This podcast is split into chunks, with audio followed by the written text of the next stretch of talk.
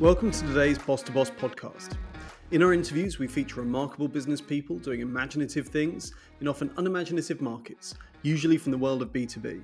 Today's interview is with Ant Lavall, VP of SEO for Croud, a leading digital agency with offices in the UK, the US, and Australia. Croud managed the content for many of the world's largest brands, such as Audible and MongoDB, and have won countless awards for their search marketing, including Campaign's Performance Agency of the Year Ant has also recently managed to elevate Croud to the Moz list of recommended agencies, which, as anyone in SEO will know, is just about the holy grail of search. There are always a lot of stats bouncing around regarding the proportion of B2B buyer journeys that begin with a search in Google, and there's certainly no question that it's always in the top two or three channels for any progressive B2B or professional service brand. But for every firm that turns this into a huge asset, there are 10 that get it totally wrong and waste a ton of resources achieving not very much, so we're hoping that today Ant can shed some light on doing it right. Ant, thank you so much for joining us.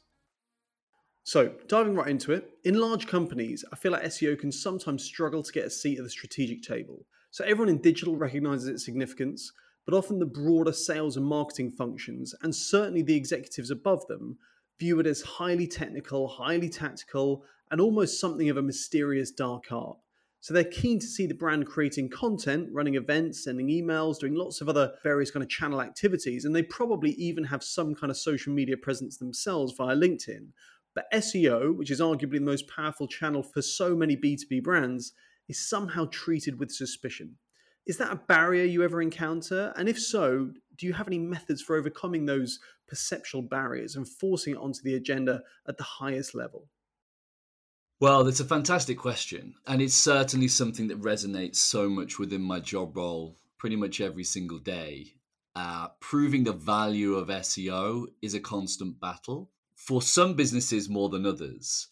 But I feel like the biggest sort of impact of any agency onto any business that you can ultimately showcase is bottom line and, and the potential revenue that can be made. So we spend quite a lot of time doing forecasting for clients now, the forecasting within the world of SEO, as you probably only know too well, or within any digital marketing channel, is ultimately uh, a bit of a crystal ball, right? So it needs to be taken with a pinch of salt. But we can, based on the output of our efforts, which are typically content created, technical SEO projects delivered, try to estimate what that might do in terms of impact on rankings, traffic, and revenue over time it's not ideal. I don't think there's any SEO or marketing practitioner that enjoys doing those things.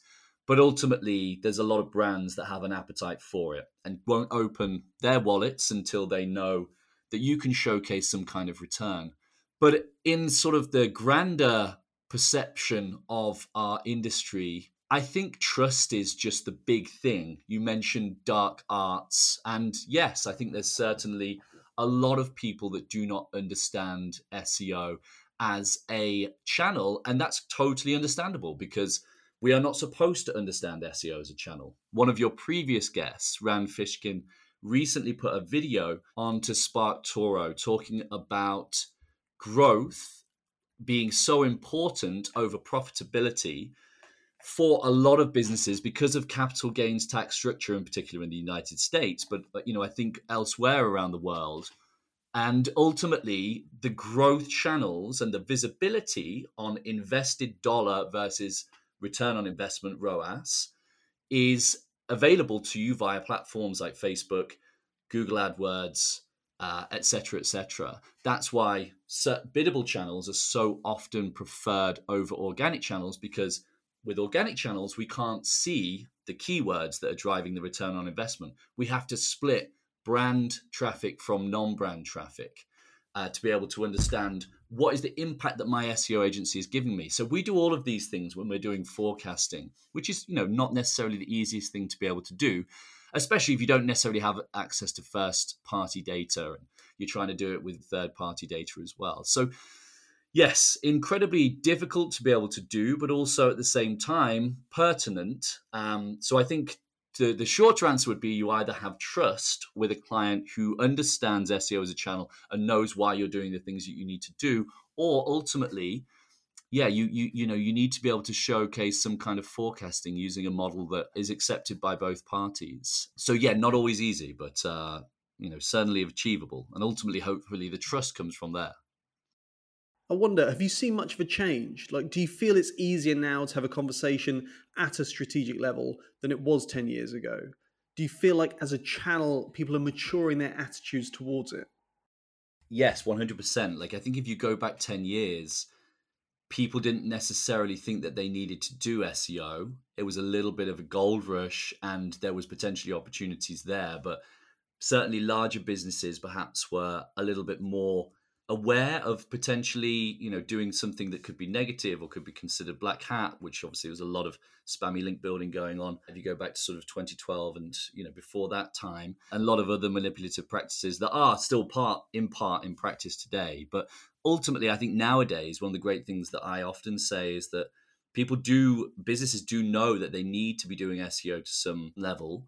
Uh, they need to be investing in it and certainly are more aware of um, what it does and ha- probably have worked in a business that has ultimately done SEO previously.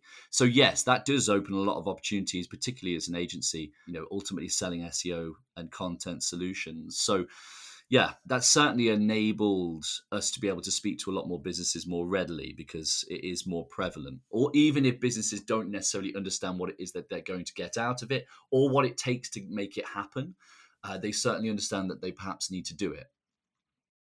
This is a slightly more technical question than I would usually ask, but with having a bit of a background in SEO myself, I can't help it, I'm afraid. So, for many B2B brands, 90% of the traffic can often be noise. Lots of long tail stuff landing on the blog or other resource pages that add some value, but probably less than the 10% of more targeted terms that arrive on specific landing pages. One thing I like to therefore do is isolate those more sales kind of those more promotional landing pages in an attempt to gain a clearer sense of the site's performance. I just wonder if there are any tricks or methods that you deploy to try and get a better understanding of a B2B site's changing performance over time, particularly with keyword data now being so limited. Yeah, I, so I think B2B generally is something that we do have to adopt a slightly different approach for with the businesses that we've worked with in the past. So going back to your previous question about sort of the the readily available appetite to consume SEO as a product that is certainly prevalent in the market. Now, I can give you an example of a B2B company, very large architecture and construction B2B company that we actually worked with in Mexico uh, and Latin America for a couple of years. Um, and the reason why we started working with them is because uh, one of the key marketing practitioners at that business was working previously for a, a, very large airline and he'd seen the success of SEO there and he thought, I want to bring that to my new business.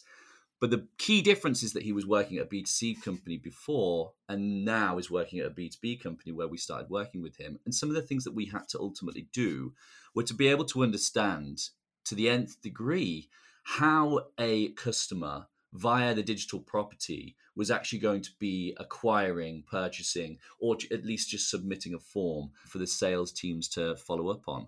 So we had to do a lot where we were connecting with sales teams, connecting with marketing functions in order to be able to understand, uh, you know, how is this product sold? Uh, and then how does that potentially translate to the, the web property that we're managing now? Um, so, in terms of your point with regards to sort of segmenting particular as, uh, certain aspects of traffic uh, via Google Analytics, for example, and then and then trying to sort of make a, an analysis of that cohort, yeah, I think certainly there's sort of elements of that, uh, in particular in creating your conversion funnels via Google Analytics. So, ensuring that those attribution funnels are ultimately not just last click, because obviously, as we know in the world of B2B, it's entirely irrelevant because I did a talk at a Google event a few years ago, and the, one of the stats that they gave was, you know, there's five B2B senior executives that are involved in any decision with regards to a B2B purchase. Ultimately, the average lead time is at least 10 weeks. So a last click attribution uh, in Google Analytics is entirely pointless because that could come from anywhere. So ultimately, the attribution needs to be given to all of the channels that are touched along that journey as well. And I think that's a very important thing too, in the context of B2B, is to set up those different uh, attribution funnel uh, instances. So yeah, that's another key thing I would say as well. So, um, yeah, I think it's just ultimately understanding how your customer is going to potentially interact with your site and then curating you know the digital marketing experience around that ensuring they have the right content to connect with. And then ultimately i think even before that arguably or in conjunction with that uh, you know making sure that your analytics be it google analytics or, or, adobe or whatever it might be set up to be able to uh, convey that narrative in the right way. I always think there are two ways of looking at an seo campaign. Either you adhere to best practice and trust that it will all contribute some value over time or you decide that it's a priority channel and go after it like a maniac. I just wonder how should a B2B brand make that decision? Is it a question of keyword research or is it about just instinct based on an understanding of the audience? Or perhaps you'd advocate the company maybe running a series of tests to see how Google responds and how the traffic behaves when it does arrive on the site again, I think this comes down to trust. It's ultimately if I am the principal in charge of marketing dollars or pounds for a B2B business, then ultimately my investment in SEO comes from trust in the channel. I think any business that invests significantly in SEO content, digital PR over time sees the impact of that eventually, but not a lot of businesses do. Now, at the one end of the sort of spectrum, you know, it could be that ultimately the majority of your deals in the B2B space are done based on conversation. They're done based on personal relationships and, and word of mouth and that kind of thing. Now, it's I don't think it's fair to say that there potentially isn't an opportunity for that business to utilize digital marketing and SEO uh, to be able to better emphasize what it is that they're doing. But it may be that it's just not right for you, right? So in certain instances, it could just be you don't necessarily need it. But the, for the vast majority of businesses online, I think ultimately you want to be able to uh, you know tap into different channels and and you know a long term uh, engagement into producing high quality content that speaks to your audience at a variety of levels is potentially going to help you to be able to achieve that. So how do you make that decision? Well, I think ultimately testing helps anybody who doesn't necessarily have the trust or or doesn't know the channel uh, of organic search is going to be kind of critical. So you can test for a number of different keywords that you think that your audience might search for in the context of being able to find your product and then hope that you know you get some conversions so that it ultimately warrants the potential pursuit of those keywords from an organic perspective too that's how we set up our b2c campaigns as well like that's a one of the most important things that we do is ultimately look at any AdWords data that we've got and then that's the only way that we have the ability to be able to see keyword to conversion because that information is taken away from us uh, on the organic side. So the ability to be able to understand what keywords convert or what at least what keywords perform an action that would then potentially lead to conversion, be it filling in a form, sending in an email or whatever, is going to be critical to be able to validate the potential that could exist within a particular industry. And then after that, ultimately, it's just a case of saying, okay, right, if we think there's opportunity for this, then you know we need to make sure to invest in it sufficiently. And such a large part of that comes from content.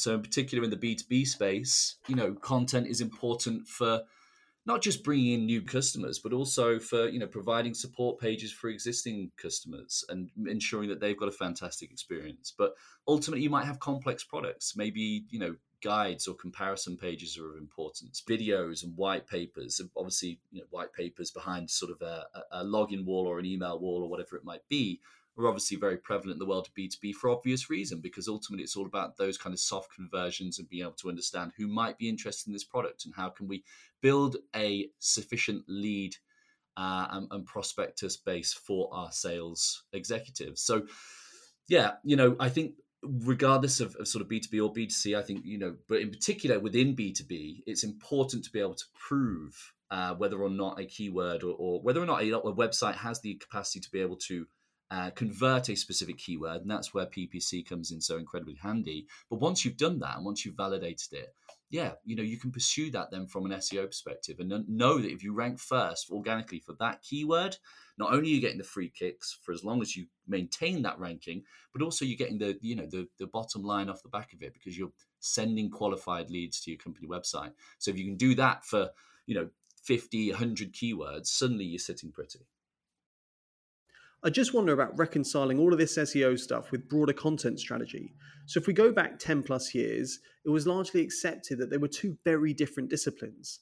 And then we tried to convince ourselves that they were two in the same thing, that what was good for the user was good for Google and was good for the brand. And I think that was the right mindset to adopt, but there was there certainly remained some very real tactical distinctions. I just wonder if that's moved on now. Are we at a point where these things truly have aligned, or is there still a discrepancy that you have to wrestle with? Yeah, um, I do think that we ultimately treat those as two different things. Sometimes, and I'm not one of these people who's quick to sort of dismiss using SEO as a term, although I do think it's evolved massively. But I think, you know, so um, to give context, so Dan was the first person that I ever started working for in a digital marketing agency. And I think even when you and I first worked together, Dan, ultimately SEO was something that was much broader than just it being this individual channel. You had to understand digital PR, you had to understand backlinks, and you had to understand the technical aspects of, of SEO, which is so extensively vast.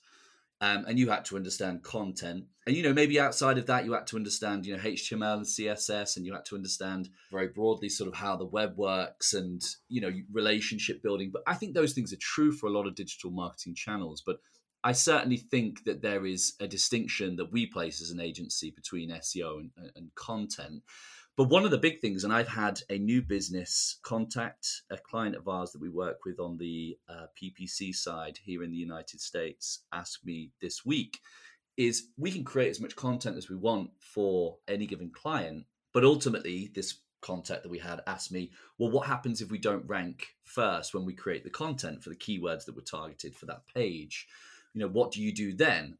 Well, the question is if we've created so we use certain tools to be able to create content, right? There's some incredible tools out there now for content briefing, uh, ClearScope, Frase. A lot of these will just be able to automatically using uh, artificial intelligence generate content categories for you. Uh, they'll look at the sort of the the SERPs, the top ten results, and tell you what the word count is for the word uh, the articles that are listed in those top ten results. It'll tell you the readability score, etc., etc., etc. So you know we know what type of content we need to create to rank.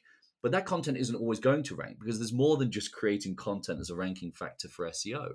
Ultimately, uh, we know that then we have to think about okay, right, well, do we need to look at internal linking? Do we need to look at, uh, I don't know, structured data, or do we need to look at page speed? Like, there are other things outside of that that encompass the SEO container that ultimately we need to consider if we've created the content and it isn't performing as it's supposed to. So, as an agency, we come at it from the approach of we're creating content with the intent of that content performing and ultimately converting. And there's a lot of data that we analyze to be able to make that decision. But what we know is that the SEO bit comes back into play if that content doesn't rank. So, a very generic one now, but an important question nonetheless, I think. What would you say were the top three defining principles of any great SEO campaign in B2B?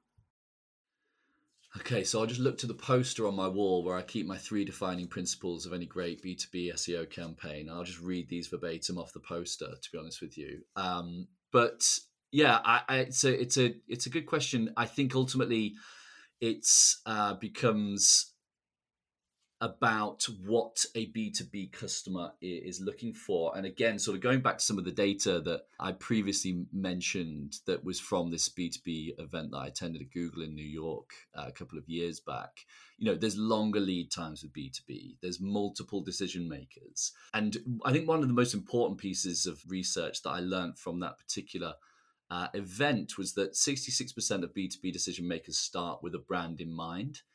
And of that 66%, based on the cohort that they uh, surveyed, 96% went with the brand that they knew, so purchased from the brand that they, they'd started with. So the first one would be, and I think this is something that you and me have discussed many times, Dan, like invest in content that leads the conversation, be the voice of your industry. If you are already the B2B brand for commercial facades, for example, or teleconferencing solutions, or whatever it might be, then and people already know about you because you do something that's really cool that resonates with them then there's very likely when they move into a position where they can potentially acquire your product they will go with you. And that is regardless of whether or not it's a b2c or b2b target in terms of your content and, and customer like ultimately putting out that incredible content is going to come back because you have made yourself the voice of your industry. So investing content that leads the conversation would be the first one Second one would be don't ignore the upper funnel. And there was actually another stat from that Google event 74% of the time, according to Google, search helps users at the top of the funnel discover their brand. So search is more impactful at the beginning of the conversion funnel.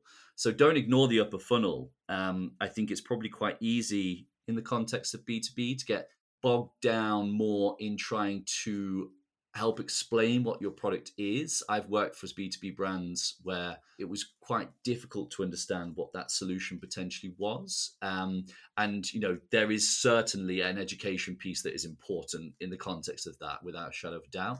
But also at the same time, I think it's important to, to think about how you can expose users to your brand at the top of the funnel and what type of content can enable you to be able to do that you know be it a podcast or video or some type of sort of introductory guide to a product within that space um, i think that's something that's well worth pursuing. And then the third one i guess would be and I like to say this because ultimately, if there's a situation where there is something that needs to be made that's going to garner digital PR attention, or something that you know ultimately is going to lead to a conversation where there is a significant amount of content created around a specific theme or topic for a B2B brand, is that you, we're only limited by our own creativity. So I think that's really critical as well because um, ultimately we are only limited by our own creativity. We see things go viral every day. We see um, you know incredible examples of data visualization and businesses working in b2b space have a lot of data at their disposal it's how you utilize that in a way that's informative and that speaks to everybody but really resonates with your b2b target customer so you know I, I think ultimately any given day you can be the voice of your industry uh, and you can create incredible content that people resonates with people but we're really only limited by what it is that we can come up with. Within seo i think we can sometimes have a tendency to focus a bit too much on kpis and not enough on inputs. Of course in the long run kpis are everything but they can also be hugely misleading in the short term. So sometimes you know you might do all the right things but the results might be really slow to emerge or sometimes you'll do very little and yet the traffic will just keep on rising what are your thoughts on that? Do, do you measure your performance entirely in terms of outcomes, or the other considerations, activities, or metrics that you report on? I think this has been my answer to every question so far, but I think again it comes down to trust. Trust is such an important part of this because we've had all of those situations take place at Croud, right? So we've had a situation where we've driven a significant amount of traffic for a client in a very short space of time, uh, albeit that was via a, a, very successful migration. But ultimately, you know, then within sort of six to twelve months, that they they they moved elsewhere because they felt like they'd sort of got what they needed from us. That's the shortcomings of, of an agency. Um, you know, uh, we've also had clients where we've done a lot of positive things, but ultimately we're just missing out on something. Uh, one client I can think of is we did some fantastic technical SEO work, helped them to implement a pre render solution for an Ajax framework that they'd implemented, uh, and ultimately built a lot of content for them in a short space of time. But really, when it came down to it, they just didn't have the authority, and we started to build some authority. But uh, the runway was a little bit too long. I just think that there's a myriad of situations, um, potential kind of outcomes that can come from engaging uh, with an online business, nothing to do with SEO, but depends what kind of time frame that you have in, in order to be able to implement what you want to be able to see. And if you do consistent content creation, make sure that your pages are optimized, make sure that you uh, have a have a quick website, you know, that performs well on multiple devices, etc., etc. And you're building authority and brand reputation, which all comes from not just SEO, of course, comes from a a host of different channels over time, then ultimately you're going to see positive SEO impact. So, yeah, I, I think you know as, as SEOs we probably do rely a lot on KPIs, and really for us this varies from client to client. And uh, as an agency, speaking of course, you know I think we try to put a lot of different KPIs in front of clients that perhaps don't understand what it is that we're doing, and just try and give them them visibility on that. But it's really difficult to be able to uh, estimate, you know, how things are going to grow over time. I've gone back and forth on this for the longest time. I've said, you know, it's really important that our clients have goals because then we know that if we hit those goals, they have every reason to stay with us, right? And as an agency, we want our clients to stay with us for as long as possible. That's ultimately our business model. But at the same time, to be, and I'll be quite frank with you, the lion's share of our clients do not have targets for us, right? We don't have specific conversion targets. We don't have specific traffic targets necessarily. We have expectations and we review the work that is done and we say, okay, right, is this working? Are we seeing performance impact? Are there things that we can report up on to say, yes, this is moving in a positive direction? But it's really difficult for most businesses, regardless of the business, to be able to put together very specific goals around what it is that they want to achieve. So, Yes, uh, you know, I think ultimately, again, as I said, it comes down to trust. Like if you trust in SEO, then you keep doing it well. You're going to see the impact out of it in the long run do you think we have a responsibility, or at least that it might be in our interest, to better educate people at a strategic and kind of senior level? Because if they don't understand what we do and the nature of SEO, that may well help during the sales process. It may mean that because there's something of a blind spot there for them and we're in possession of all the information, that it's easier for us to inject a sense of urgency and fear and scarcity and all the other emotional levers that may help us to make the sale but that can backfire in a big way six to nine months down the road if they still don't understand what it is that we're actually doing. And in which case, they've got no choice but to judge the performance of the campaign, whether it's delivered by an internal function or an external agency, entirely and exclusively on the KPIs, the outcomes. Whereas if we did a better job of educating them and taking them on that journey, then they'd understand all the fantastic inputs, whether they were highly technical or about great content, but they'd understand the value of those things. And it would make it easier for them to buy into that and to create that trust that's slightly separate, I think, from the pure KPIs. Yeah, I, just turned my camera on there just so you could see my expression because basically you described my career for the last five years there, um, which is Uh, to varying levels going into businesses and either understanding that there is somebody who is a ultimately an advocate for what it is that we're going to be doing which makes our lives so infinitely easier. I mean i genuinely think that with some of the seo engagements that we've worked on we perhaps spend 50% of the time trying to prove why we are even talking to them in the first place and then 50% of the time working out what to do how to do it and then implementing it right? Which is where, where that should really be what all the client spends their money on. And we we have to bill for the time where we're trying to prove to them why it is we're even speaking to them in the first place. Why is this person with a british accent talking to me in my office about you know things that i don't really understand that has been my career basically since not not just in the US it's been my career basically since day 1 and that's what we know about SEO it's a misunderstood channel for a lot of good reasons. Again like Google wanted to be misunderstood. That's not a secret. I have various opinions about this and sort of go back and forth with regards to I think it's important to educate. And I think if you've got somebody who's very keen to learn, like any kind of education, regardless of the seniority of the individual, 100% they should be given the time to be explained, okay, right, this is what we have. This is the data that we can look at. This is how we can see rankings. Um, you know, this is how we uh, potentially sort of do forecasting. This is where we get the metrics from to, to gauge the performance of your campaign in your analytics platform, etc., etc.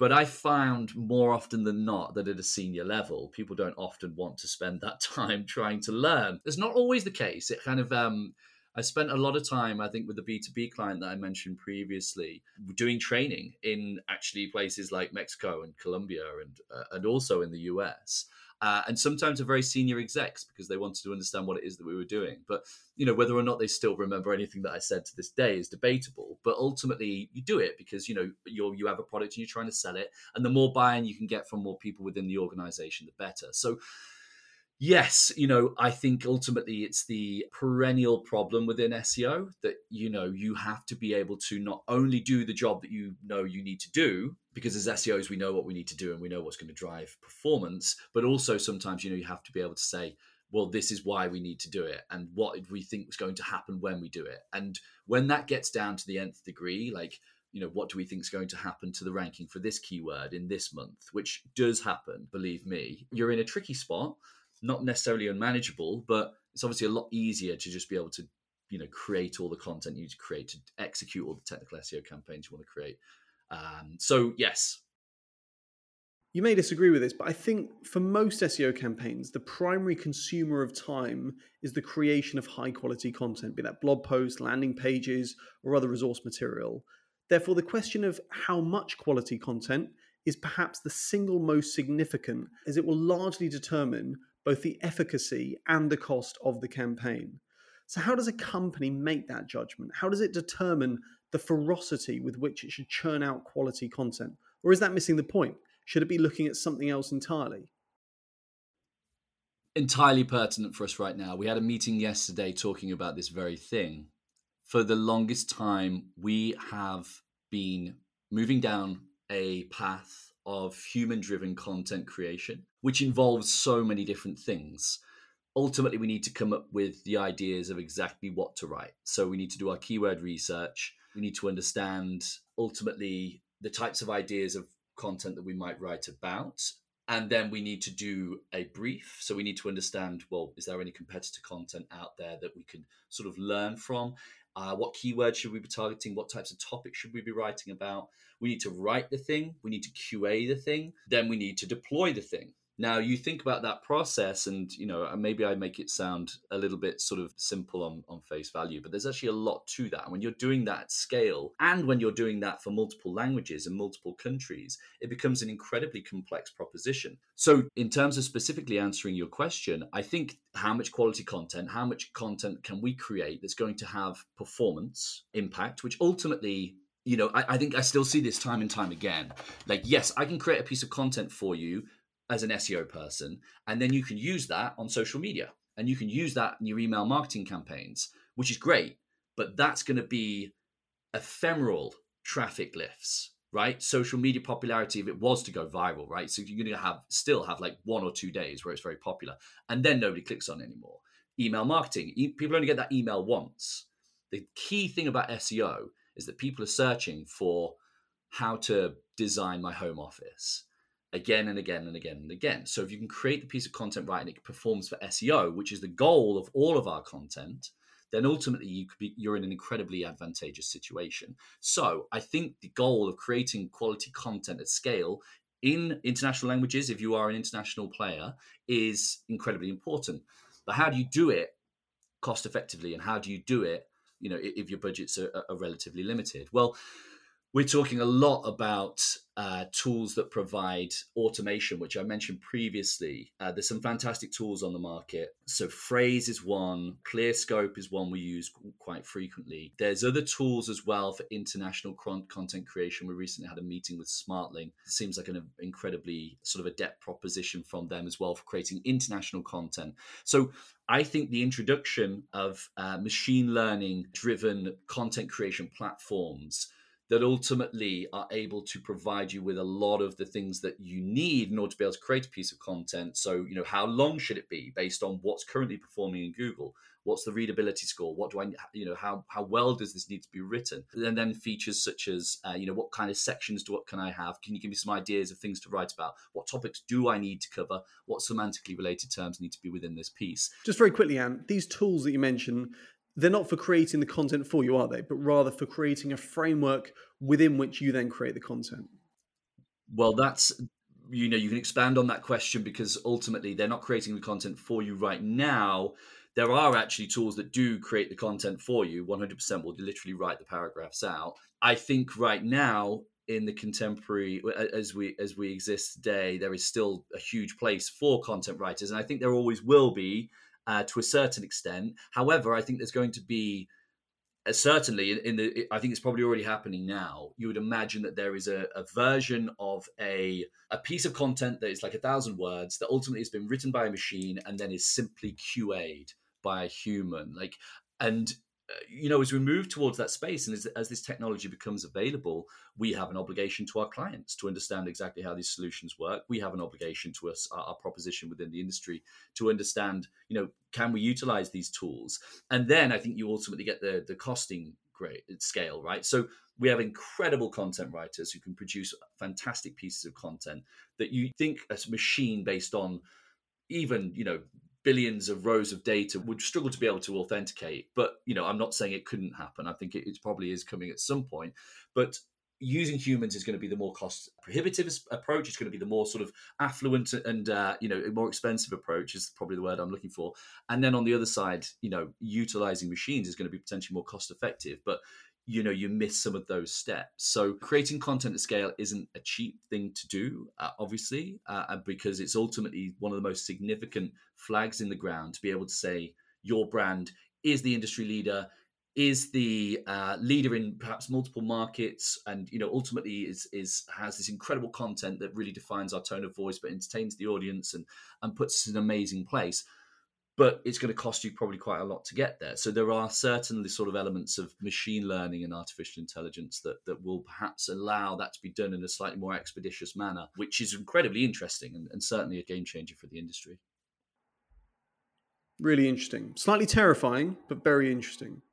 It is a bit, I think. Like, just, I mean, you know, I think if you're a content writer, I think it's very easy to think, you know, okay, well, that's tricky. That's going to be a problem for us. But also, it's not just content that's changing. Like, and I don't think content writers necessarily have to be changed. I just think, you know, there's always going to be opportunities. There's always going to be input for writers and journalists, right? Like writing a book, I'm sure there is some version of a book that could be written by a machine but ultimately i don't think it's going to be the greatest read right you know you need that you need that human intuition so, like to be able to really you know provide the quality that's needed and from a journalistic perspective that's true too so you can apply that to content writing as well but also as well think about development like this sort of the evolution of no code uh, and sort of no code platforms like Webflow, for example, for designers is like a, a, very popular platform now. It's one of the biggest growing businesses, uh, you know, uh, here on the West Coast. And, you know, ultimately they've, they've, they've provided a no code platform. I think that evolution of no code platforms perhaps could have a developer saying, oh, you know, that's a bit worrying. But, you know, I think everybody's got to sort of fight against the potential battle of, of, of, automation and, and, you know,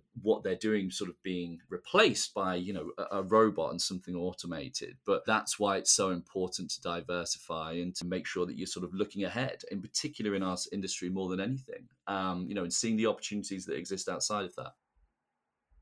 Slightly different question now, Ant. What is it that you see taking place in the SEO space that just frankly pisses you off? It just bewilders you that people could still be doing these things in 2021. Is there anything that springs to mind? Well, I have an incredible curiosity for the same thing that got me into SEO when I first started out in the career. I think I spoke to a guy in an interview this week who told me that he worked in sales and then he transitioned into SEO. And I said, well, that's exactly what happened to me. I was working in Australia. I was selling uh, online advertising uh, directory subscriptions for a, a, big website that used like keyword stuffing and uh, all kinds of sort of spammy SEO tactics in order to be able to prop their pages up to the top of Google in Australia. And I wasn't as interested in selling the directory listing as I was in how did that keyword get us ranking third? Why did we rank second or first or whatever it might be over these other guys in the space?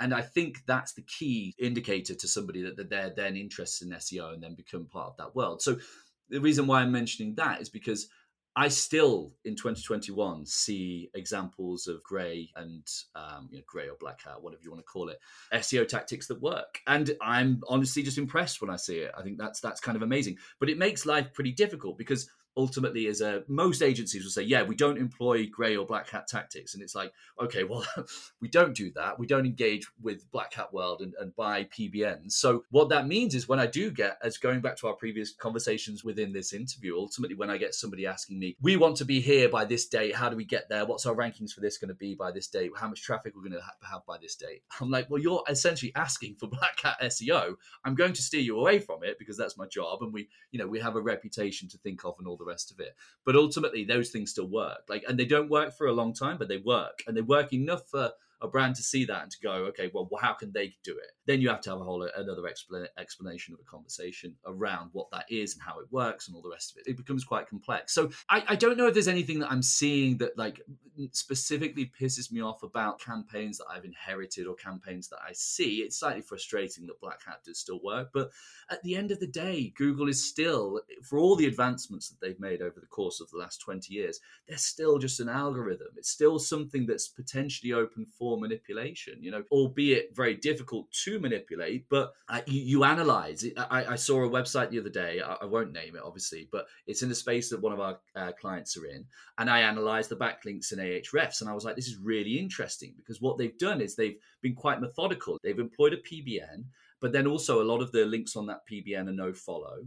And they've curated a backlink profile that means that they still have by and large um, more do follow than no follow, and they have sort of a well-rounded anchor text without too much specificity on you know non-branded keywords and anchor text being sort of big floor of penguin from a backlink perspective. They, they basically curated this thing, and it's very difficult to not go, wow, that's actually quite impressive. So whilst it's annoying because you know ultimately we advocate for white hat SEO and doing it the hard way and negotiating with journalists and trying to get our name out there with digital PR and creative content, which is very important for for brand growth for an off-page perspective. It's also sometimes frustrating to still see some of those black hat endeavors work, but um, also incredibly interesting. And as an SEO, it's important to to not just ignore that as like, oh, they're doing that, they just ignore it, but no, to understand because ultimately, the more you understand about that, the more you understand how the algorithm works and then you know how to potentially do it right for your clients so or wrong as the case may be i might just save that for personal projects you mentioned pr and journalists and that side of the marketing equation do you feel that those individuals have a sufficient level of insight, not just in SEO, but digital generally, in order to be able to fully leverage the skills that they have? Because very often, those people on the more brand and journalistic side are very often in the best position to do things like increase the authority of a domain or to create fantastic content or whatever it might be. To me, it seems there's still quite a big gap between these worlds. And I wonder if you think enough is being done to close that gap?